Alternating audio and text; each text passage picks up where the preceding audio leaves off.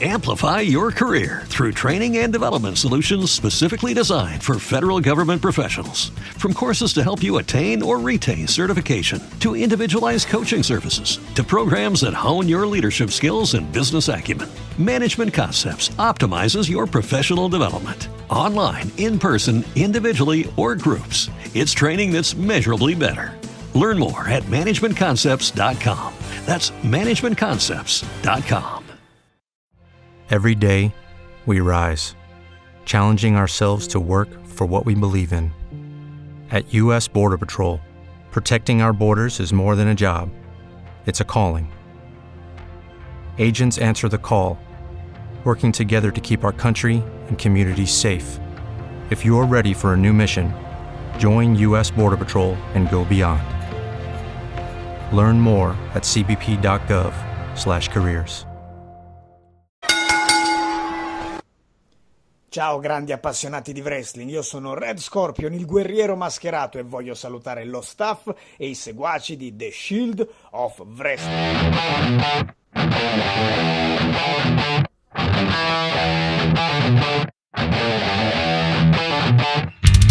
When I let this mind feel the rage upon my body And the only thing I want to say. Keep pushing all day long. I want to see you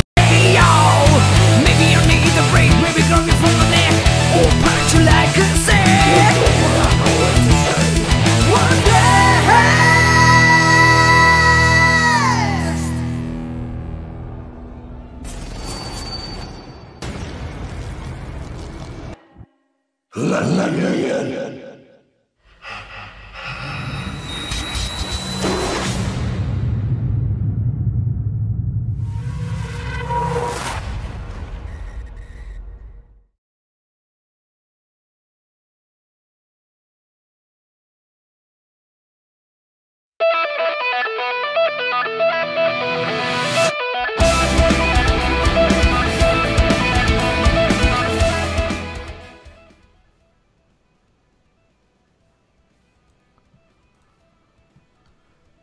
Fan del wrestling, ma soprattutto di The Shield of Wrestling. Un caloroso saluto dal direttore Yuri di Architect Martinelli per la prima puntata in diretta, specifichiamo, del 2020 di What's Next.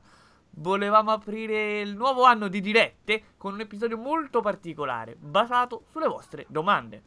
Durante la puntata, dunque, risponderemo a quello che ci avete chiesto. Però non esitate a domandare ancora nel corso della diretta, sfruttando la chat di Twitch e il nostro gruppo Telegram. Andiamo alle presentazioni, però. Ancora senza il buon Francesco Risi, bloccato dal rientro a Roma, sparito come sempre durante le vacanze, lo sa bene il mio caro ospite. Chi? Poi ospite, vabbè. Lui, l'inimitabile, il fedelissimo Lorenzo Spagnoli. Ciao Lorenzo. Ciao Yuri, un saluto a tutti quanti, ma ospite, direi un po' che questa è casa mia. E poi dai, ti dico la verità, dopo la buffata di wrestling che ci siamo fatti questa settimana, era ora di fare un bel podcast. C'hai ragione, c'hai ragione, ma sai che c'è ehm, ospite, non ospite, collaboratore qui tra Over the Top Rope, What's Next. Abbiamo registrato una gran puntata con. Lo scoprirete tra un po', tra qualche giorno. Quindi... Non fare spoiler, Esatto, non spoilerare. Esatto, esatto, esatto. Mi stava scappando. Però, insomma, abbiamo salutato Lorenzo Spagnoli. È tempo di Manuelito Ish. Ciao Manuel. Ah, buonasera a tutti e ha ragione il signor Spagnoli. Dopo questa buffata è quasi difficile tornare qua però. Eh, insomma, hai fatto questo verso che è come se fosse un po'. Si può dire che ven- venire Yuri o ci bannano? Sì, no, si può dire. Ci sono delle regole molto particolari su Twitch, quindi si può dire, si può dire. Dicia- Diciamo che questa è stata anche la mia sensazione dopo ogni match de- dell'evento che abbiamo visto in questi ultimi giorni. È stato figo, è stato figo figo. Vabbè, ragazzi, Mamma lo, lo mia. state nominando così di striscio, mi viene da dire Wrestle Kingdom si può dire, non, non- non è che l'abbiamo bannato dal vocabolario del wrestling, insomma, addirittura due giornate eh, abbiamo avuto. No, più che altro eh, mi viene da dire Manuel Ish, poi lo andrete a scoprire anche voi, quasi alle lacrime nel vedere l'evento, è una commozione così. Diccelo, diccelo Manuel, ti sei un po' emozionato. Ci abbiamo le chat, quindi non puoi nemmeno nasconderlo. Mamma mia, cioè io al finale vi giuro della prima giornata con quel V-trigger di Kota Ibushi che rimandava a Kenny Omega, io veramente mi sono emozionato e nemmeno poco, cioè non posso negarlo. Ma perché quando, quando Okada invece nel finale della seconda giornata ha alzato il braccio per riconoscere a Naito comunque l'onore delle armi, pure quello è stato un momento abbastanza Siamo toccante. proprio dei fanboy, ragazzi. Cerchiamo di fare gli esperti a volte, ma mia. siamo proprio dei fanboy. Ed è giusto così. Però è anche giusto fare la marchetta, Lorenzo. Lo so che ti nascondevi, ma insomma, 2020 la marchetta c'è sempre, pure 2023, 24, provato. 25. eh. No, il- bello è che mi hai chiamato che ci ho provato. Ladies and gentlemen, per ascoltare tutti i programmi podcast di The Shield of Wrestling, quindi What's Next e Over the Top Rope dedicata al wrestling italiano, potete trovarci, beh, per le puntate in diretta su Twitch, per le puntate in differita su Spreaker, Spotify, Apple Podcast, Google Podcast, soprattutto il nostro canale YouTube e Dulcis in Fundus, l'applicazione di TSOW. Dulcis in fu- in fundus è bellissimo perché te la sei inventata letteralmente. Eh, perché questo, questo, manco, sa- questo manco sa le declinazioni in latino. Ah, l'ha riscritto lui in latino. No, no, me lo tatuo sull'avambraccio. Dulcis in fundus. Cit Lorenzo Spagnoli. Sai chi prendo come riferimento mh, per il latino? Ho paura. No, Claudio Lotito. Ah, ok. Si può ok, dire ok, questo. ok, ok. Beh, allora dovresti essere bravissimo. Comunque, detto questo, a parte la scuola, insomma, lasciamola un attimo da parte. Abbiamo messo in difficoltà il nostro Lorenzo Spagnoli. Voglio andare ancora. Voglio fare di più. Lorenzo, finiamo la marchetta parlando della TSW Top 25, per favore. Non era preparata, eh?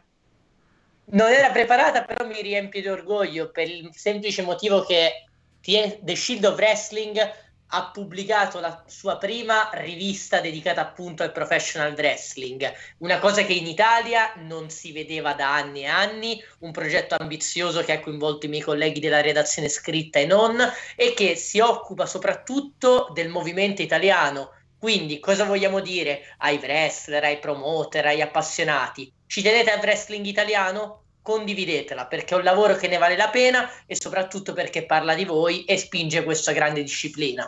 Chiaramente, hai fatto benissimo, perfetto. E ormai niente, non gli si può più insegnare niente al signor Spagnoli. Dulcis in fundus. Andiamo avanti. Eh, Wrestle Kingdom, l'avete detto voi. Volete cominciare con Wrestle Kingdom? E noi cominciamo con Wrestle Kingdom. Poi passeremo alle domande che ci hanno fatto, appunto, i nostri ascoltatori. Manuel, parlavamo prima dell'evento, no? Della divisione in due giorni. Come poteva essere, come poteva non essere. L'evento è passato. Che giudizio mi dai su questa scelta? Allora, innanzitutto bisogna dire che l'evento è stato diviso in due giorni, particolarmente per fare questa, occasione tra quattro wrestler sono stati Kota Ibushi, Tetsuya Naito, Kazuchika Okada e Jay White. Questa sfida a quattro, tutta titolata, diciamo che ha dato i suoi frutti e come se ne ha dati, perché Tetsuya Naito è uscito da campionissimo. Kazuchika Okada non è uscito male come tanti pensavano. Kota Ibushi è uscito ancora meglio, perché nonostante quelle due sconfitte, come abbiamo potuto vedere tutti praticamente, è nato una sorta di nuova Ibushi, un Ibushi, una sorta di macchina che non sente quasi più i colpi. Poi perché non parlare di, di Jay White, che è il quarto, ancora non l'avevo citato, un Hill che poi ha battuto anche nel secondo giorno eh, il nipponico che tanto decantavo prima. Io sono molto felice di come, di come sono andate le cose e di come è andato l'evento. Però scusa, tu fai comunque un ragionamento, diciamo, da fan, esamini la gestione dei wrestler e qua siamo d'accordo. Però nel complesso, secondo me, proporre un evento del genere su due giorni diventa un po' difficoltoso, nel senso va bene gli incassi che fai al Tokyo Dome perché hanno fatto due giorni di tutto esaurito, va bene comunque anche tipo eh, i media che comunque sono stati importanti per la due giorni di Wrestle Kingdom, però nell'ottica diciamo della pesantezza si sono fatti sentire. Cioè smettici pure che c'è stato New Year's Dash eh, il terzo giorno secondo me è un esperimento che non so quanto la New Japan abbia fatto bene a proporre o meno. Credo che l'anno prossimo torneranno sulla giornata singola perché pensa a convogliare il meglio della due giorni in un unico evento sarebbe venuto fuori un qualcosa di clamoroso invece così su due giorni un po', un po dispersivo è stato Ma parla per te, dai, che salvandoci con questi due giorni, non abbiamo nemmeno avuto la, le miriadi di tag team match che avevamo negli scorsi Wrestle Kingdom. Secondo me non ti ricordi benissimo alla fine cosa succedeva prima dell'uppercut negli scorsi, negli scorsi eventi al Tokyo Dome. Però ti faccio l'esempio più pratico, nel senso, uh, a me un match con Sanada e um, Zack Sabre Jr. piacerebbe vederlo al massimo delle loro potenzialità, ma alla fine per far tutti questi match gli hai concesso solo 12 minuti e stessa cosa, sempre lo stesso minutaggio, anche a Moxley contro Juice Robinson. Secondo me questi match erano quantomeno evitabili o almeno in un'unica edizione avresti potuto restituire un minutaggio importante per valorizzarli appunto al massimo. Ma guarda, non andiamo proprio a parlare di Juice Robinson contro John Moxley perché secondo me è stata veramente il culmine perfetto di una faida molto bella che dura da tutto l'anno praticamente. Cioè, in, quella, in quel match abbiamo visto tutto quello che ci ha raccontato la Faida. Da, da cose che potevamo anche, anche, capire, no? Perché nel primo incontro, quella finale del Best of Super Juniors, è stato un totale brawl, mentre quello nel G1 è stato un, un match da, da, puro, da puro resu. E questo match ha combinato benissimo le due cose. Cioè, io non so come tu faccia essere scontento da questa scelta del minutaggio. Oddio, cioè io ti ho detto, eh, secondo me eh, con un giorno solo puoi proporre al meglio e anche atleti che ha impiegato back to back, quindi come Moxley, ne hanno risentito. Per dire, a me il match contro Juice Robinson onestamente è piaciuto meno dei due precedenti, ma non perché hanno reputo i due performer scarsi, ma semplicemente perché non erano le condizioni per esprimersi, diciamo, al meglio delle proprie potenzialità però comunque staremo a vedere, la New Japan ancora non ha annunciato uh, la data del prossimo Wrestle Kingdom, il 15. Secondo me dovranno trarre le proprie valutazioni ed eventualmente decideranno se ripetere l'esperimento o meno. Esatto, mi sento di chiudere un attimo il discorso, Manuel, facendo semplicemente una domanda e poi andando avanti. Forse il ragionamento di Lorenzo mm, può essere, diciamo, anche ampliato, ovvero ci sono stati degli incontri importanti nella seconda giornata di Wrestle Kingdom, ma a questo punto, anche per il futuro, non sarebbe meglio creare un evento ulteriore che magari sia distante da Wrestle Kingdom, che non sia nemmeno il New Year's Dash, ma che sia la fusione fra una possibile seconda giornata di Wrestle Kingdom e New Year's Dash e proporlo magari a qualche settimana di distanza da Wrestle Kingdom? Eh, ma qua il discorso è un po' più complicato perché come sappiamo la New Japan i suoi eventi di spicco ce li ha sempre, no? Sì. Praticamente a febbraio, a febbraio arrivano subito i New Beginning e New Beginning in, in Osaka è praticamente uno degli eventi più importanti dell'anno della New Japan.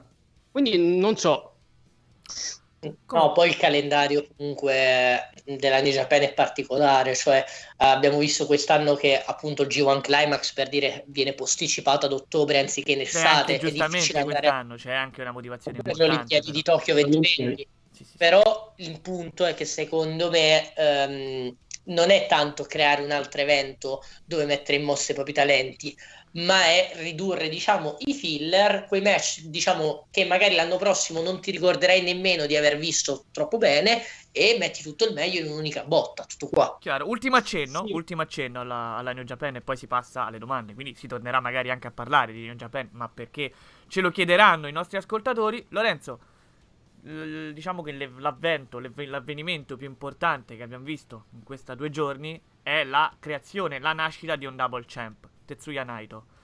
Come pensi che verrà gestita a questo punto? Ne parlavamo prima, ora siamo davanti al fatto, no? Allora, innanzitutto tocca dire che almeno nel mio pronostico mi ero sbagliato perché sì, avevo pronosticato uh, Tetsuya Naito Double Champ, ma mi aspettavo che negli eventi a seguire avrebbe combattuto due volte, una per la cintura intercontinentale, l'altra per quella dei pesi massimi. Bene così non è perché abbiamo già visto che contro Kenta a New Year Beginning mettere in palio entrambe le cinture, o almeno così pare. Quindi credo che almeno per l'inizio andranno avanti con questa scelta. Cioè Naito ha dimostrato battendo eh, due dei migliori della federazione di essere al momento al top ed è giusto che metta in palio diciamo, il premio più ambito, ossia la doppia cintura. Non so come si districheranno da questa, diciamo, da questa matassa perché deve cominciare nuovi archi narrativi che saranno anche piuttosto lunghi, però la curiosità c'è. Allora, cioè, eh, dopo questa difesa, più avanti con i mesi c'è la New Japan Cup. La New Japan Cup, ricordiamo che comunque ti fa scegliere di andare per un titolo, non vai per un titolo già designato. E quindi un wrestler potrebbe scegliere o il titolo massimo o il titolo intercontinentale di Naito. Secondo me finirà tutto da dove è iniziato, no? Con Hiroshi Tanahashi che perse la finale del G1 con Naito ed ora gli va a rubare il titolo intercontinentale, poi a Sakura Genesis dove ci sarà lo scontro tra il vincitore della Cup e, e il wrestler titolato. Amplify your career through training and development solutions specifically designed for federal government professionals. From courses to help you attain or retain certification, to individualized coaching services, to programs that hone your leadership skills and business acumen, Management Concepts optimizes your professional development. Online, in person, individually, or groups, it's training that's measurably better. Learn more at managementconcepts.com. That's managementconcepts.com. Quindi diciamo che più in un certo senso fiduciosi rispetto a quello che credevamo prima dei Wrestle Kingdom. Perché ricordo che anche se Lorenza aveva pronosticato un Tetsuya Naito vincitore, c'era un po' di scoraggiamento nel pensiero sulla difesa, sulla gestione. Quindi vedo anche un po' più di fiducia, magari per come è uscito fuori appunto Naito da questi due giorni di Wrestle Kingdom. Però se mi date il permesso, io direi che possiamo andare con questo Q&A, lo possiamo chiamare così perché poi questo è, no? Ci hanno chiesto e noi rispondiamo. Proviamo a fare come fanno quelli bravi, quelli famosi, come ha fatto anche Kenny Omega eh, ieri o l'altro ieri. Insomma, l'ha fatto recentemente e noi cerchiamo di, di imitarlo, ma perché siamo più bravi. Detto questo... No, No, è Kenny Omega che cerca di imitare noi. Mettiamo le cose come stanno. Ah, dici che lui ha letto le nostre chat segretissime e ci ha cercato di anticiparci no. facendolo. Ah, vabbè, ok. C'hai ragione. Potrebbe... Ieri pomeriggio lo abbiamo annunciato sui social di TSW. Kenny Omega ci ha buttato un occhio come fa tutti i pomeriggi e ha detto: Boh, ma mi sa che la propongo anch'io sul mio profilo Twitter. Poi, se buon Kenny dice in live che non capisce perché la gente si lamenta della divisione femminile della AEW, è tutto un programma. Salutiamo Kenny, insomma. E andiamo a dire la nostra più che altro. Proviamoci quantomeno. Leggo la prima. Domandina stronza, c'è proprio scritto così, quindi cominciamo benissimo, ma meno facile del previsto. Se tu, quindi se noi, eh, fossi un promoter indipendente, chiameresti per qualche data David Starr?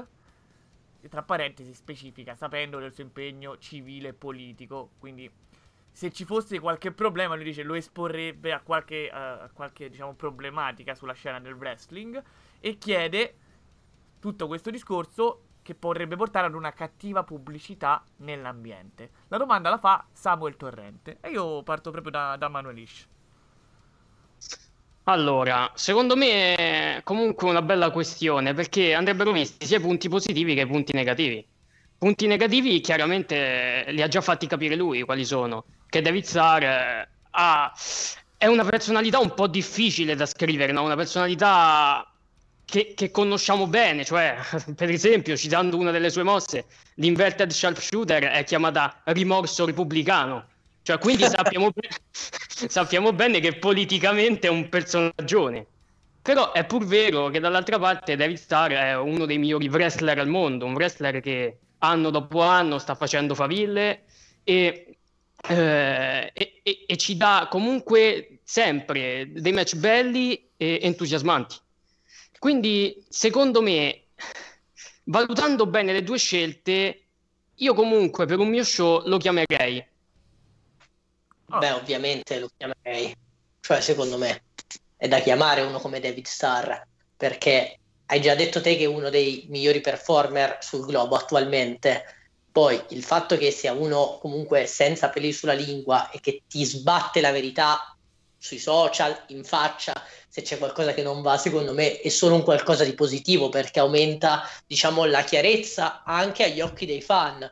Ti spiego, cioè se io sono un promoter che faccio tutte le cose fatte per bene, posso permettermi di ingaggiare Star, ma assolutamente sì. Se invece sono uno di quei promoter che predica bene, razzola male, che magari fa anche delle cose non proprio belle, non lo so adesso, cioè non voglio entrare nei particolari, ma magari sei un promoter che non lo so. Uh, diciamo che paghi anche nella maniera sbagliata i lottatori e tutto, è chiaro che se chiami Star dopo ti dai la zappa sui piedi. Io penso che se uno non ha nulla da nascondere e fa le cose fatte in regola, deve chiamarlo. Mm. Chiaro, intanto leggo nei commenti, ci saluta il nostro Steven Perna Bliss. Attenzione, sempre lui. Grande Steven. Uno dei volti storici del nostro covo sul gruppo Telegram, il club di The Shield of Wrestling. Sì, sì, sì, assolutamente. Steven, nostro affezionato, ma ne aspettiamo anche altri, eh. Ne aspettiamo altri, non li nominiamo. Detto questo, andando avanti anche con le domande, ci chiedono delle considerazioni sulla NJOA. Vogliono sapere esattamente quali sono i nomi caldi per noi e la domanda ce la fa Leonardo Spada. Manuel, il campo è il tuo. Allora, per quanto riguarda New Japan of America, io penso che comunque loro hanno parlato comunque di essere molto ambiziosi verso questo progetto, ma penso che almeno inizialmente sia qualcosa di legato a LA Dojo, quindi per far fomentare i talenti di quel dojo. Talenti che a me piacciono moltissimo perché gente come Carl Fredericks, Alex, Alex Coughlin sono, sono wrestler veramente giovani e talentuosi. Però c'è- c'è pur- c'è pure da dire che per quanto sia poi ambizioso questo progetto, quanto può andare avanti? Cioè, quanto la New Japan può mettere eh, le sue radici nel territorio americano? Perché loro comunque parlano, leggevo un'intervista in cui dicevano che andrebbero fatti circa 12-13 eventi l'anno in terra americana. Mi pare un po' tanto, no? Mm. Lorenzo, prima che mi espongo io, vorrei sapere un attimo se hai qualcosa da dire. No, allora, secondo me New Japan of America è un prodotto ambizioso, premesso che eh, sappiamo ancora poco, perché la New Japan non è che abbia rilasciato chissà quali indizi oppure quali istruzioni, però per semplice logica mi viene da pensare che magari i gaijin più importanti della NJPW possano magari fare la spola con gli Stati Uniti per eh, mettersi in mostra al pubblico americano, perché comunque c'è anche da considerare che un Will Ospreay piuttosto che un Juice Robinson sono atleti che in America cioè, possono veramente essere apprezzati al massimo piuttosto che per farti un esempio magari un, un Goto o un Takagi che comunque sono validissimi però sono magari meno digeribili dal pubblico a stelle e strisce. Quindi io penso che magari andranno anche sui gaijin. Poi dopo su eventuali collaborazioni penso ci torneremo però credo sia quello diciamo il parco di wrestler che possa orbitare attorno a questo progetto appunto, Vabbè, ma proprio comunque- questo, scusami comunque- Manuel, dicevo una cosa, proprio questo stavo cercando di dire prima, prima che parlasse Lorenzo, ovvero effettivamente questi 13 show potranno essere organizzati magari con chi eh, può in un certo senso aver già avuto esperienza o essersi fatto già un nome negli Stati Uniti grazie alla televisione, grazie agli eventi dal vivo. Mi viene da pensare anche, e qui poi do la parola appunto a Manuel, a un Jeff Cobb, a un Kenta, quindi a delle esportazioni proprio dal, dal logo principale, dal luogo principale poi, che è la New Japan Pro Wrestling stessa. Certo, comunque Jeff Cobb innanzitutto è già scritto per questo New Beginning eh, in America, mi, mi sembra la tappa di Tampa o di Miami comunque, un match con Lance, ah, un match con Lance Archer. Che è un altro nome, tra Comunque l'altro, volevo- buono. Mamma mia. Rispondendo invece a cosa ha detto Lorenzo prima, secondo me comunque Shingo Takagi fa tanta leva anche in America perché ha un passato clamoroso anche in terra stelle strisce, in PWG ad esempio. Ha fatto match clamorosi lì. Guarda, onestamente, cioè, allora, ti dico la verità, non è che seguivo troppo la Pro Wrestling Guerriglia e non sono a conoscenza del passato di Shingo in, eh, in quella promotion. Fatto sta che per il tipo di wrestling che espone è normale che, diciamo, sia meno digeribile, secondo me, dagli americani. Cioè, riprendendo proprio le parole di Zack Sabre Jr., mi pare della prima giornata del G1 Climax di quest'anno, Ecco. proporre dei match troppo tecnici davanti al pubblico americano è come leggere Shakespeare davanti a un cane. Quindi, tra le tue conclusioni, secondo me, per questo Shingo può essere meno apprezzabile in America piuttosto che un Will Ospreay o piuttosto che un Juice Robinson. Eh, Giustamente, e, lui dice, e, se lo dice, e se lo dice Zack Saber, dici, stiamo un attimo. Vabbè, insomma, detto questo, però, un altro nome spendibile, poi me lo faceva venire in mente Manuel quando parlava di Takagi, eh, sono i Sesiro Pongi 3K, per esempio, che comunque esperienza anche in terra americana ce l'hanno avuta, grazie pure alla Ring of Honor, per esempio. Detto ciò, prima dello spot, andiamo con un'altra domanda. Leggo testualmente. Domanda molto scontata. Vi leggo anche i due punti. Cosa ne pensate di un probabile accordo tra New Japan Pro Wrestling ed AW? Ne avevamo parlato pure nella preview, se ricordate, di Wrestle Kingdom 14. Il nostro Alfredo Bosco, che ci pone la domanda, chiede proprio: Secondo voi si farà? Lorenzo, io la giro a te. Allora, ancora una volta devo fare mea culpa perché io avevo detto no, i tempi non sono maturi per questa partnership e invece vedere Chris Jericho che arriva con la cintura IW, sentire i telecronisti americani a Wrestle Kingdom parlare del roster della All Elite Wrestling, decantarlo, comunque fargli un marchettone perché questo è stato, eh, mi fa pensare, cioè secondo me sono molto più vicini di quanto potessimo pronosticare anche solo una settimana fa. Ieri Kenny Omega nella sua di, uh, sessione a domanda e risposta ne ha parlato e ha detto che gli piacerebbe anche per confrontarsi con lo stesso Shingo, per dire. Io penso che magari quest'estate potremmo vedere qualcosa di concreto, chissà. Io invece tutt'altro, io vi dicevo innanzitutto che secondo me era praticamente fatta questa collaborazione, ma ora stanno uscendo sempre più notizie, ne so, dichiarazioni degli Young Bucks o dichiarazioni di Dave Meltzer, che un po' allontanano le due federazioni. Anche se, come ha detto chiaramente Lorenzo, Jericho è stato molto, molto fomentato dai commentatori insieme proprio a tutto il roster della All Elite. Quindi io ora sono molto più dubbioso su un'eventuale collaborazione. Però capisci che se Chris Jericho mi arriva con la cintura della All Elite a Wrestle Kingdom e comunque quella cintura svolge un ruolo importante perché se Tanahashi avesse vinto avrebbe potuto richiederne una shot cioè io comincio a pensare che ci sono dei dialoghi quantomeno fra le dirigenze cioè mh, andando a memoria la cintura della Ring of Honor veniva difesa a Wrestle Kingdom, sì. ma appunto perché c'era una collaborazione. Io non penso che se fossero stati lontani avrebbero permesso un qualcosa di simile. Però magari potrebbe essere anche legato al fatto dei ratings, no? Un discorso un po' più semplicistico. Hai visto ora che questa settimana AW ha distrutto praticamente NXT? Gli ha dato una pista, ma di tanto, eh. Ha, ha quasi toccato il milione. Questo succede più o meno tutte le settimane, diciamoci la verità. Vabbè, però quasi, ha quasi toccato il milione comunque, gli ha, gli ha dato 250.000 fan in più. Ma in realtà, Chiaro, se, però... se, non ho, se, non ho, se, non ricordo male, eh, ad essere calati sono anche i fan che hanno seguito NXT in live, in realtà. Quindi, a parte il buon risultato della AEW, c'è stato pure un calo ad NXT. Questo penso che va, va detto. Quello, quello perché sì. si può dire tranquillamente che NXT ha fatto cagare, cioè molto tranquillamente. Il punto è che secondo me per tornare alla questione, secondo me un John Moxley che è lì lì per vincere la cintura della AEW, o quantomeno se la contenderà nei mesi a venire, e allo stesso tempo ancora campione degli Stati Uniti IWJP, cioè secondo me eh, è più di un indizio, cioè non, so, non voglio per forza dire quello che andranno a combattere assieme, vedremo un altro Kenny Omega contro Kada, no, questo cioè, è Fanta Wrestling, però secondo me i rapporti sono più che buoni e ce lo testimonia anche il fatto che New Japan ha scartato l'ipotesi di una partnership con Impact Wrestling e infatti è stata rimossa da AXS che è il broadcast di Impact. Sì, vero. Si può dire, Manuel, in un certo senso, per andare poi in pubblicità, che la AEW piano piano, anche se non ufficialmente, l'eredità della Ring of Honor la sta raccogliendo per il pubblico magari non mainstream, cioè si sta attirando tutti quei fan che prima seguivano la Ring of Honor nel massimo del suo splendore e anche la vicinanza con la New Japan Pro Wrestling sta un po' piano piano facendo percorrere quasi la stessa via a livello di collaborazioni, quantomeno, o di supporto reciproco. Non sei d'accordo? Sì, effettivamente ci sono molte analogie possibili sul, sul cammino di entrambe le federazioni. Speriamo solo che All Elite non faccia la fine de- della Ring of Honor. Sì, decisamente non gloriosa, quantomeno in questo inizio di 2020, 2019 e sì, dai, anche 2018. Comunque, andiamo, andiamo in pubblicità un attimino e poi torniamo a rispondere alle vostre domande.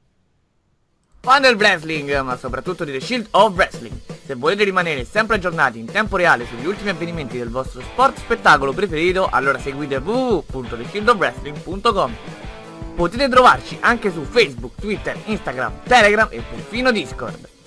Inoltre, durante la settimana potete ascoltare i nostri podcast su Twitch, YouTube, Spreaker e Spotify. Il lunedì alle 19, a cadenza bisettimanale, troverete Over the Top Rope, il programma di riferimento del wrestling italiano.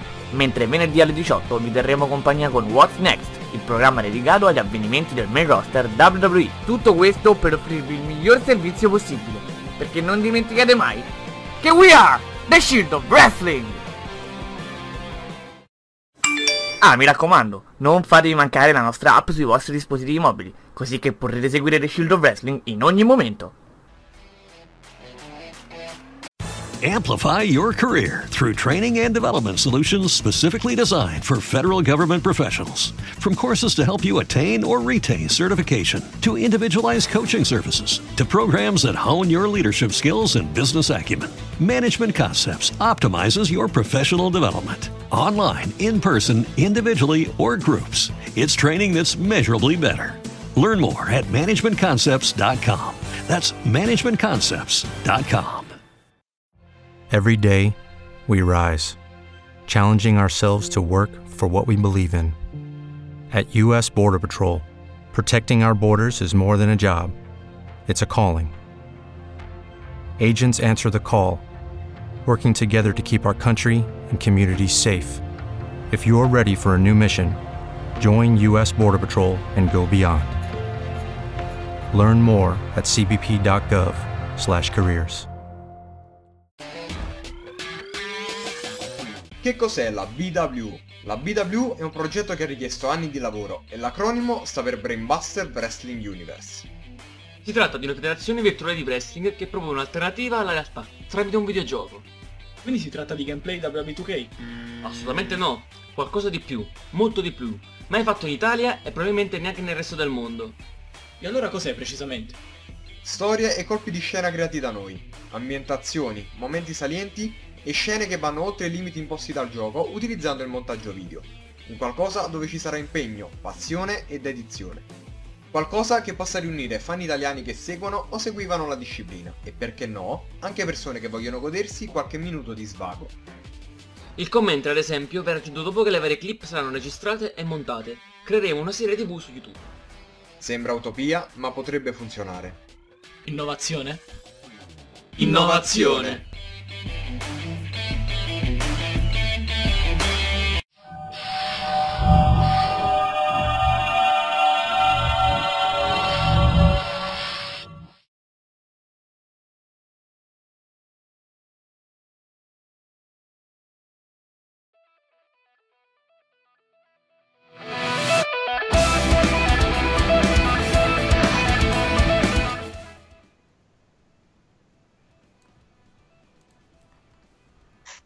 Niente, qua ci fanno le boccacce, fanno ridere, non vogliono farci tornare in diretta con la serietà giusta che di solito contraddistingue il nostro Lorenzo Spagnoli, ma non è vero assolutamente. Andiamo avanti. Ma di la verità che stavi facendo del black humor, lo, lo diciamolo. Non è, non, è, non è assolutamente vero. Io- poi io, io, cioè, Non è mai successo. queste accuse, boh, infondatissime. Comunque, mh, Lorenzo, ecco, domanda difficilissima. Difficilissima perché voglio vedere come risponderai e come la prenderai. Il nostro Steven Perna che ci sta ascoltando ti chiede, ci chiede, ma lo chiede a te in realtà. Prima o poi ci potrà essere qualche italiano che verrà messo sotto contratto con la I, quindi con la WWE? E poi continua. Secondo voi, con questa gimmick, Seth può andare lontano? Rispondi prima a una e poi chiaramente a un'altra. Beh, fino a prova contraria abbiamo Fab- Fabian Eichner dell'Imperium che è italiano ed è sotto contratto con la WWE, performa eh, NXT UK, lo abbiamo visto anche NXT America, quindi lui come portabandiera ce lo abbiamo. Poi Preparatissimo comunque lo spagnoli, eh? Preparatissimo. Per allargare il campo, cioè secondo me ci sono tanti talenti italiani, cioè nella top 25, nella top 25 che abbiamo pubblicato nella rivista si vedono proprio prester che secondo me potrebbero arrivare in WWE. Adesso non voglio sempre star citare il mio pupillo Akira, però il materiale ce n'è. Ecco, detto questo, prima di passare a Seth Rollins, l'ha fatta lui un'altra volta la marchetta alla top 25. Vi dico solo che appunto all'interno c'è anche l'articolo su Eichner, proprio per conoscerlo al meglio. Chi magari non, non- non segue NXT UK oppure non ha visto troppi match. Ci sono articoli su wrestler italiani che però militano in America in maniera, diciamo, fissa. E come lui abbiamo parlato anche di, di tre, che è apparso due volte a. Raw. Sì, tra l'altro. È apparso due volte a Raw come local talent, così si dice, quando appaiono coloro che, al quale vengono affibbiati magari nomi diversi tutte le volte che appaiono, perché lui è apparso due volte appunto, e di conseguenza abbiamo deciso di eh, dare un focus per questi atleti che non potevamo mettere in classifica, dei quali però era giusto e sacrosanto parlare perché comunque rappresentano l'Italia e la stanno rappresentando dove il wrestling vive e si muove ogni secondo. Comunque vai avanti. Ma la, la stessa Miss Monica, scusami per continuare, a- è apparsa a Raw se non sbaglio. Ah no no, assolutamente, assolutamente, sì sì, contro Nia Jax col nome di N Esposito, sì. Quindi può essere che comunque in futuro qualcuno di questi volti, se non altri, possono partecipare ai programmi WWE con costanza per chiudere con Steven. L'altra domanda qual è che era Yuri? Steven chiedeva, e poi secondo voi con questa gimmick Seth, Seth Rollins, può andare lontano? Mm. Io voglio sentire prima cosa ne pensa Ish. Attenzione, gira la patata bollente. Allora, secondo me chiaramente il personaggio di Rollins verrà un po' modificato andando avanti col tempo, no? Perché io non vedo questi EOP stare con lui fino alla fine dei giorni della sua Randa Hill. Io vedo m- molto più nel corso dei mesi, degli anni, un Rollins il solito bastardo, ma da solo, non ce lo vedo mo con sti due omoni, con sti due albanesi di, di due metri, dai. Uno è albanese, l'altro che cosa era olandese, indiano, cioè aveva era un po', un, po' un bastardo, Chi è? insieme buono. Chi è, chi- chi è Alistair Black, ragazzi? Chi è? Eh, eh, È eh, è un mix, è un mix. Tra l'altro mi viene da dire che a me questi, come l'avete chiamato voi, mi sembra che già si siano stancati di andare da Seth Rollins. Cioè, non hanno proprio voglia quasi. Boh, si, si- si lamentano, si lamentano sempre, ma poi lo, lo distruggono. Comunque ti dico la mia, secondo me Seth Rollins da Hill eh, vincerà il titolo del mondo. Il titolo del mondo Sì, sì. di Impact. Sì. Hai visto come è retro questa definizione? No, secondo me si avvicinerà, un- si avvicinerà una delle due cinture, o quella WWE o quella Universal più avanti, perché l'ho sempre detto e ne sono convinto, il miglior Seth Rollins è quello Hill. Ah, Ve la posso fare Ma una sì. provocazione prima di andare avanti? Perché quando lui parla di Seth Rollins, chiaramente, come pensa a tanti, viene in mente sempre la sua grandissima rincorsa di WrestleMania, no? Con, la- con la cintura. Ma vi immaginate Seth Rollins con una valigetta versione Titus O'Neill a WrestleMania? La valigetta di Tyson. No, no, versione Titus O'Neill. La rincorsa di Seth Rollins con la scivolata di Titus O'Neill. che Eh, razzismo! minchia, quella con incasso il Money in the Bank. Eh certo, Ah beh, sì, minchia, senza se cadeva, oddio. esatto, tu Ma- immagina ma- la ma- scena. Ma non stiamo a fare sti paragoni indecenti, dai, stiamo a citare Seth Rollins e poi Titus O'Neill, dai, per Beh, piacere. sempre due rincorse, eh. Però rendi conto, cioè nel momento più importante dell'anno con Brock Lesnar steso davanti tu cadi, prendi... No, no, no, sarebbe bellissimo. Vabbè, lo puoi giustificare co- con la foga. Cioè, Vero, Sì, vero, sì, vero. certo, certo. Vai, andiamo avanti, andiamo avanti. La pista è caduto l'anno scorso, no? Assolutamente. so. che coglione Batista. No, salutiamo Batista che ci ascolta, che non, non facciamo fuori così i nostri ascoltatori illustri, insomma. Manuel, che stavi dicendo piuttosto? Fermiamo Lorenzo che sta sbarellando. Riguardo a cosa? Che mi sono perso. Eh, niente, avete perso il filo del discorso. Sentivo tipo il silenzio e le interrogazioni Eh di no, fisica. eh, No. eh, eh no, perché, perché prima mi citi Titus O'Neill, la valigetta di Titus O'Neill, quell'altro cita il titolo del mondo. Cioè, WCW? No, parlavamo di, di questo. domanda. Lui ha detto che Seth Rollins vince il titolo del mondo, dovreste essere d'accordo. Poi facciamo le domande, Lorenzo, che qui le stanno già facendo giustamente anche in tanti. ma sì, ma chiaramente Seth Rollins vincerà un titolo mondiale con, con questa Randa Hill. Cioè, secondo me è praticamente certo, perché come ha detto Lorenzo prima, ma anche secondo la federazione, eh, Seth Rollins rende meglio nelle vesti del cattivo. E quindi, secondo me, un regno di Seth Rollins e magari un altro bel match con Roman Reigns, come quello di Money in the Bank, lo vedremo Speriamo, titolato. speriamo che se deve vincere lo farà almeno con le costole sane. Comunque, Lorenzo, vai pure con la domanda. No, io volevo che tu andassi avanti con le domande, adesso ah, non io ho andare... capito una domanda. Cioè, Non esageriamo, no, no, no. Ah. Che sta succedendo? Pensavo addirittura che mi facesse la domanda qua. Eh, lo diceva Roddy Piper quando voi pensate di avere le risposte io cambio le domande. Sì, professore di fisica chi? Rod- ah, Roddy Piper. Roddy Piper. ok. Roddy Piper. Ok. Cazzo, cioè. No, no, no, ci mancherebbe, però questa è più una cosa da professore di fisica, no? Tu pensi levi i bigliettini, lui cambia... Vai, facciamo i seri, però, cerchiamo di fare i seri. Gianni Ferretti chiede la giro subito a mano lisce, diciamolo. Secondo voi dove andranno a parare con il quadrilatero, tra virgolette, Rusev, Lana, Liv Morgan, Bobby Lashley? Cioè, qua partiamo veramente dalla New Japan e finiamo qua. No, comunque io il mio disappunto verso la faida ve l'avevo già espresso nelle scorse puntate, cioè secondo me non ha senso di esistere, però almeno sono grato che Liv Morgan, date le sue scarse abilità recitative, sia stata ficcata qua in mezzo e non sia stata mandata con Wyatt. Non è così scarsa, dai, facciamo i Dai, seri. Eh, Abbiamo visto Ma meglio, come fai, a dire, come fai a dire queste cose dopo due giornate di Wrestle Kingdom? Liv Ok. Morgan non è così scarsa, ma ti- senti quello che dici? Però, cioè, se dobbiamo sempre guardare il paragone con la New Japan o con Wrestle Kingdom, abbiamo finito di vedere wrestling, cioè eh, anche NXT in relazione è stata una merda, Anche però perché il ne 2020 parliamo- è appena iniziato, Lorenzo. Esatto, no, secondo me Liv Morgan almeno a livello recitativo non è così scarsa e questa è una faida trash, è una faida che è servita, è andata a parare per mandare over Rusev perché ci sono riusciti, questo è un dato di fatto. E poi dai, Liv avevano bisogno comunque di ritirarla fuori dal sarcofago visto che era off screen da, da una vita ormai, poi se ti devo dire la verità, se finisce una bella storia fra Liv Morgan e Lana a me schifo non fa, anzi.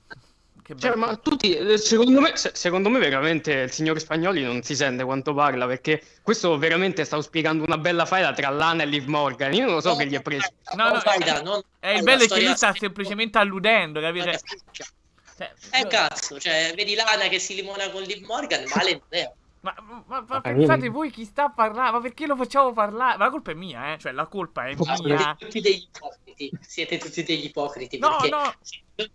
Nello schifo che è il trash di Raw, se c'è un bacino fra queste due belle ragazze, non è che tu dici no, brutto, voglio Ci sono vedere... delle cose, ci sono delle cose che uno può dire e delle cose che uno non può dire, capito? Stato, ah, mica sono stato volgare, cioè, No, ho solo detto che secondo me lì vogliono andare a parare. Vabbè, eh, No, ah, no. vabbè, ok. An- Andiamo avanti. Prossima domanda. Rimaniamo a tema. A tema femminile, quantomeno. Perché il nostro Gianni Ferretti in realtà chiede chi vince la Rumble. E io allargo un po' il discorso chiedendo a Manuel chi vincerà la Royal Rumble femminile e poi passiamo a quella maschile.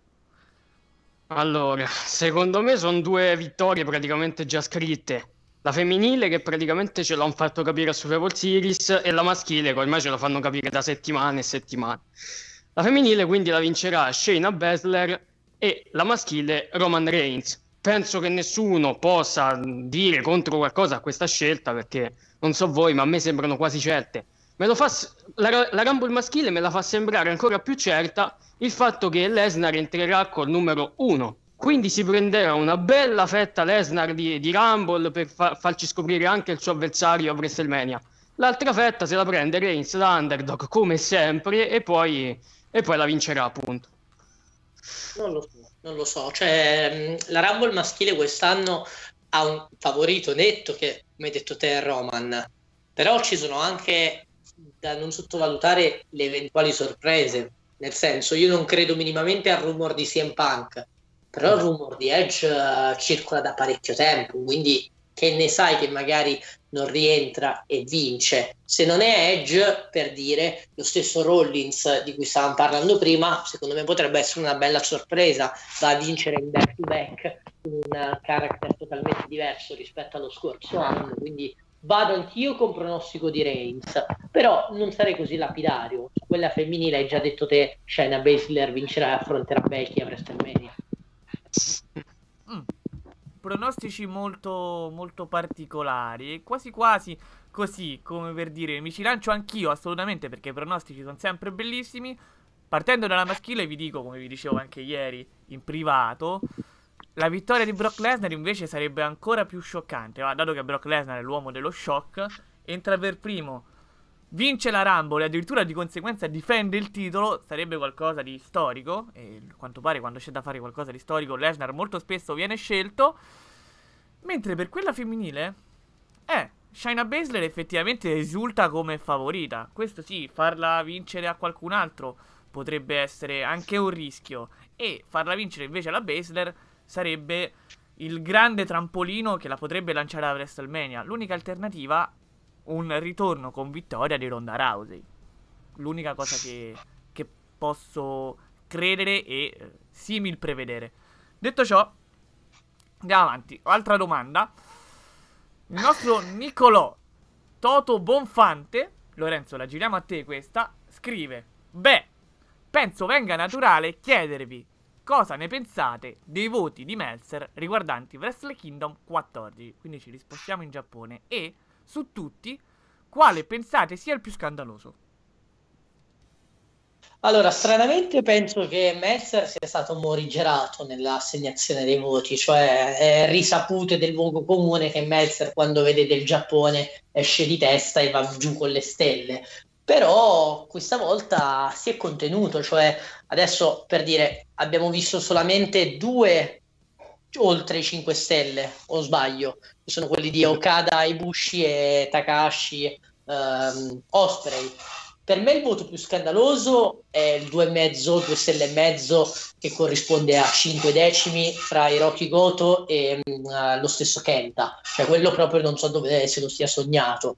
Per il resto, guarda, cioè, secondo me non sono voti sbagliati, ma sono sbagliati in relazione a quelli che dai in precedenza. Perché per farti un esempio, se tu mi dai 5 stelle e 25 a quella merda che è stata l'escalera della muerte tra Lucia Brothers e LAX di uh, cos'era All Out, Mhm. non puoi darmi 4 stelle e mezzo a White contro Naito. Cioè, stiamo parlando veramente di uh, due cose diverse. Uno arte pura, l'altro un match cafonata. Però su Robinson Moxley era d'accordo con te perché comunque ha dato un 2.75.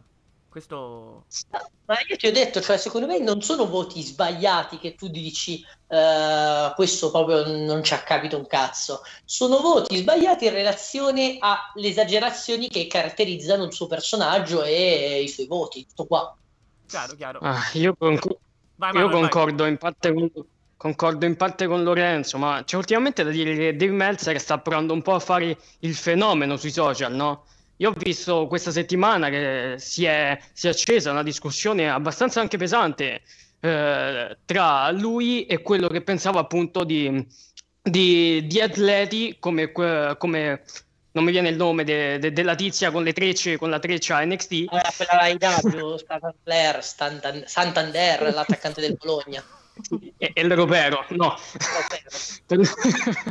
no, torniamo a Statelander, qualcosa Sì, del genere. Ma Statelander, anche pa- pa- passatemi il nome di, di quella con la treccia NXT.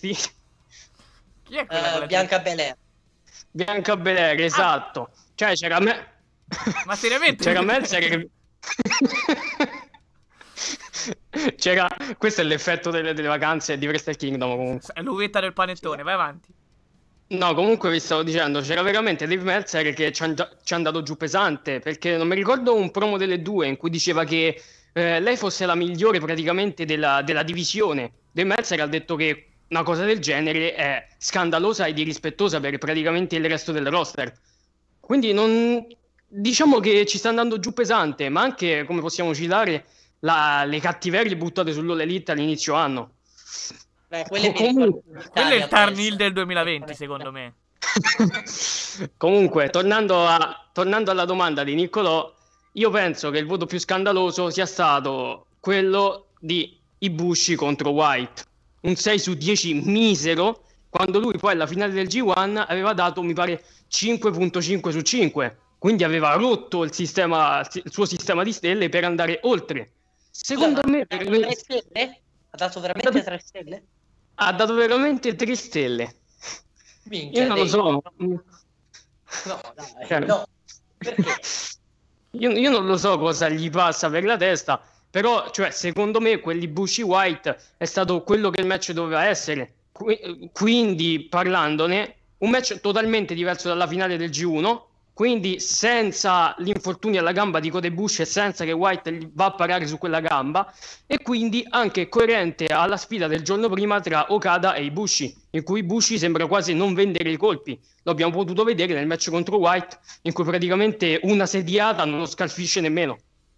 Eh beh, quello, No, è quello era il stato- cosplay di Adam Cole, in realtà, non avete capito.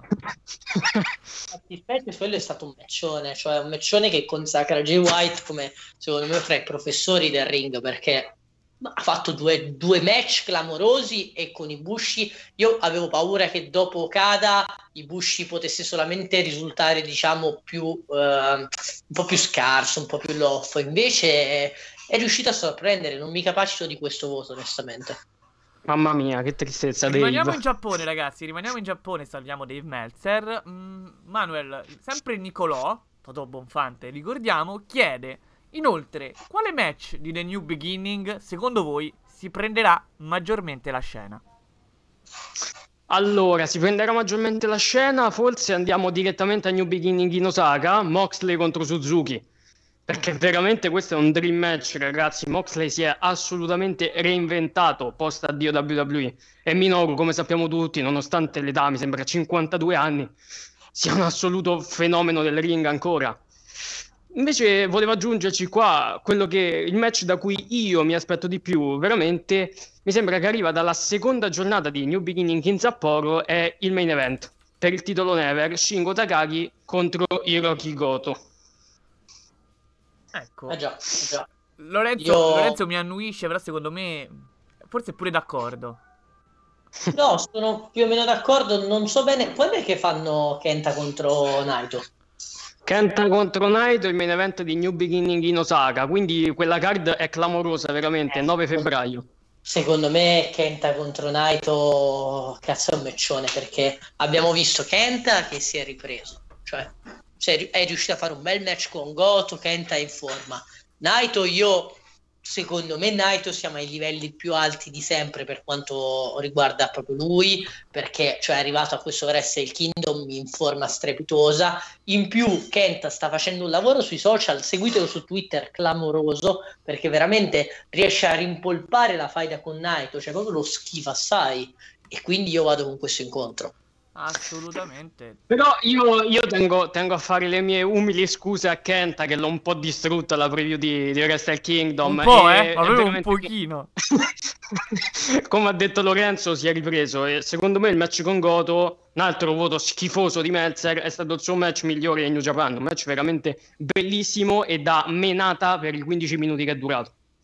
Eh, Kenta è diventato in un passo l'uomo più odiato del Giappone cioè vedete se non è un busto questo fatto sta che con Goto però devi vincere ma che cazzo cioè non puoi perdere con Goto pulito e poi dopo andare a competere per la doppia cintura cioè c'è un, un filo logico Sono questi strani cose, no? controsensi, però, che vediamo spesso in realtà nel mondo del wrestling. Perché anche nella stessa WWE, della quale giustamente maggiormente parliamo, molte volte accadono. E come vediamo, pure in New Japan Pro Wrestling, che spesso sembra tanto diversa, le cose non cambiano. Detto ciò, Ma non mi- per ci ha fatto ricredere Kenta, questo stavo dicendo. Comunque vai Manuel, che poi Noi effettiva- domanda. Noi effettivamente, effettivamente però non possiamo sapere quello che è lo status ora di Kenta, dobbiamo aspettare veramente il 9 febbraio per capirlo. Questo, questo Eh, indubbiamente. lo, questo status è, lo status è indubbiamente alto perché comunque lo hai visto anche a New Year's Dash in coppia con Jay White. Kenta adesso se lo propongono come una stella. Io per par condicio critico la WWE quando eh, chi era Samojo perde il titolo degli Stati Uniti e il giorno dopo viene annunciato come number one contender per il titolo WWE. Allo stesso modo critico la scelta di far perdere il titolo Never a Kenta e mandarlo la notte stessa di Wrestle Kingdom eh, faccia a faccia con il doppio campione, quindi c'è, c'è un controsenso tutto qua. Detto questo, andiamo per l'ultima domanda del nostro Samuele Farinelli, che ha, se non sbaglio, aperto e chiuso di conseguenza. No, non è vero. È la prima domanda che fa. Niente, il- il- l'uvetta de- del panettone ha colpito anche me. Salutiamo, il nostro, Grazie. sì, sa- salutiamo il nostro Samuele. E lui la domanda che fa è: perché gente come Ishii, come Tomohiro Ishii, non ha mai vinto il titolo massimo? Lorenzo, stavolta voglio partire da te. Secondo me andiamo meramente sul look, cioè nel senso Ishii è un grandissimo wrestler, dà delle mazzate che fanno paura e cioè l'abbiamo visto stesso al G1 di quest'anno è in ottima forma, però per quel discorso che facevamo a inizio puntata di vendibilità anche all'estero, anche negli Stati Uniti, Ishii non può essere il volto della New Japan, cioè mettimelo a confronto con un Jay White piuttosto che uno- con un Okada, un Naito, da quel punto di vista, quindi eh, dall'estetica, da quanto può essere vendibile eh, il suo personaggio, pecca ed è questo il problema secondo me. La questione secondo me è semplice ma ben diversa da quella che ha spiegato Lorenzo. Cioè il titolo massimo della New Japan è molto più ambizioso degli altri titoli che siamo soliti vedere in America o da qualunque altra parte. Dati alla mano, mi sembra di aver letto comunque che negli ultimi nove anni abbiamo avuto solo sei campioni. Quindi, quindi io veramente, cioè, secondo me non è un fattore di look, anche perché pensaci, no, il regno di Kenny Omega è durato poco e, quelle- e- e nella poca durata del regno di Kenny Omega comunque ha avuto i suoi match con Ishii, con Ishii per il titolo. Secondo me veramente il look eh, c'entra ben poco, ma c'entra più la federazione che vuole, vuole rendere questo titolo come veramente il premio massimo. Ok, e ci siamo. Io il look l'ho usato, diciamo, come uno degli esempi. Però un wrestler come Ishii me lo puoi spendere benissimo in un incontro titolato, anche con un Omega, un Okada, perché ti fa fare il matchone e tutti contenti. Ma se tu fossi la New Japan, veramente punteresti su Tomohiro Ishii per sfondare anche nei mercati esteri? Lo sai che la risposta è no. Allora, la risposta qua chiaramente è no, ma in Japan non pensa solo a quello, anche perché il mercato anche in Giappone è molto buono e andrebbe comunque bene anche con Ishii campione. Secondo me, però, veramente cioè, è, è- è stupido un po' pensare che una persona che si è fatta il culo per tutti questi anni come Tomohiro, veramente perché il- lo scorso decennio è stato pazzesco. È stupido pensare che, che non possa veramente vincere il titolo, che non, che non ci possa arrivare per un problema di look o, o che altro. Però anch'io mi trovo molto d'accordo Però, con Lorenzo. lo in sai. Cioè, la New Japan, questo decennio, allora, lo scorso decennio è stato il decennio in cui è esplosa ed è, diciamo, arrivata al momento più alto della sua, della propria Vita. gestione. Comunque, sì, della propria vita, perché la New Japan era arrivata al- in basso, al fondo, e poi non ha fatto nient'altro che salire. Adesso, Shidocet. esatto, cioè, la nasc- cioè, qua, grandissimo grazie a lei, Satanashi. Sempre poco citato, adesso- sempre troppo poco citato, fatemelo dire. Cosa devono fare adesso? Devono sfondare all'estero e New Japan of America, eh, le collaborazioni in Inghilterra con la Rev Pro Wrestling, e, eh, la collaborazione che aveva con la Ring of Honor, cioè sono tutti modi per arrivare a un pubblico globale. Tomohiro Ishii, per quanto gli voglia bene, per quanto riconosco che è un performer validissimo, non può essere la faccia della federazione. Così come per tornare in WWE, eh, un wrestler come Cesaro non può essere campione perché non perché non è valido, ma perché non è troppo fruibile, troppo vendibile. I paragoni sussistono proprio per questo, perché sono due wrestler molto forti, ma che purtroppo non, non ti fanno fare quei grandi incassi. Cioè, alla fine il discorso è sempre quello: perché Sami Zayn non è campione a Roman Reigns? Sì, uno ti fa vendere il merchandise, l'altro no. Ed è per questo che avremo Sì, altri ma- dieci anni di Okada campione, giusto? Possiamo dire. Ma Magari, se, se sta una pacchia. No, ok, se Manuel non ha nulla da aggiungere, io andrei piano piano verso la chiusura di questa puntata QA speciale. Però guarda, ti concedo No, no. Manuel ci dà il permesso di andare avanti, chi ci acconsente, nel caso troppo tardi, caro Manuelito.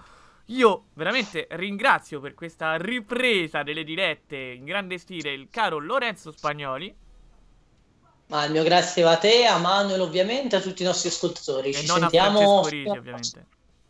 Ma no, no, no. Come- Ma come si sta una pacchia senza di lui? Abbiamo due fatto settimane che... due puntate d'elite. No, vabbè, scherzo. Era soltanto la citazione ai nemici di Dave Meltzer. E salutiamo e ringraziamo anche il nostro Manuelish detto Giappo Guy. Un saluto a tutti, in particolare al titolo del mondo. Il titolo del mondo, hashtag della puntata, titolo del mondo, oppure Santander, scegliete voi, insomma. Dobbiamo mettere davvero il sondaggio sull'hashtag della puntata. Io oltre che a ringraziare, ringraziare chi ci ascolta, chi ha fatto le domande, chi condividerà la puntata, chi ci vuole tanto bene, non faccio altro come sempre di ricordare di non dimenticare mai che we are the Shield of Wrestling. Ciao ragazzi!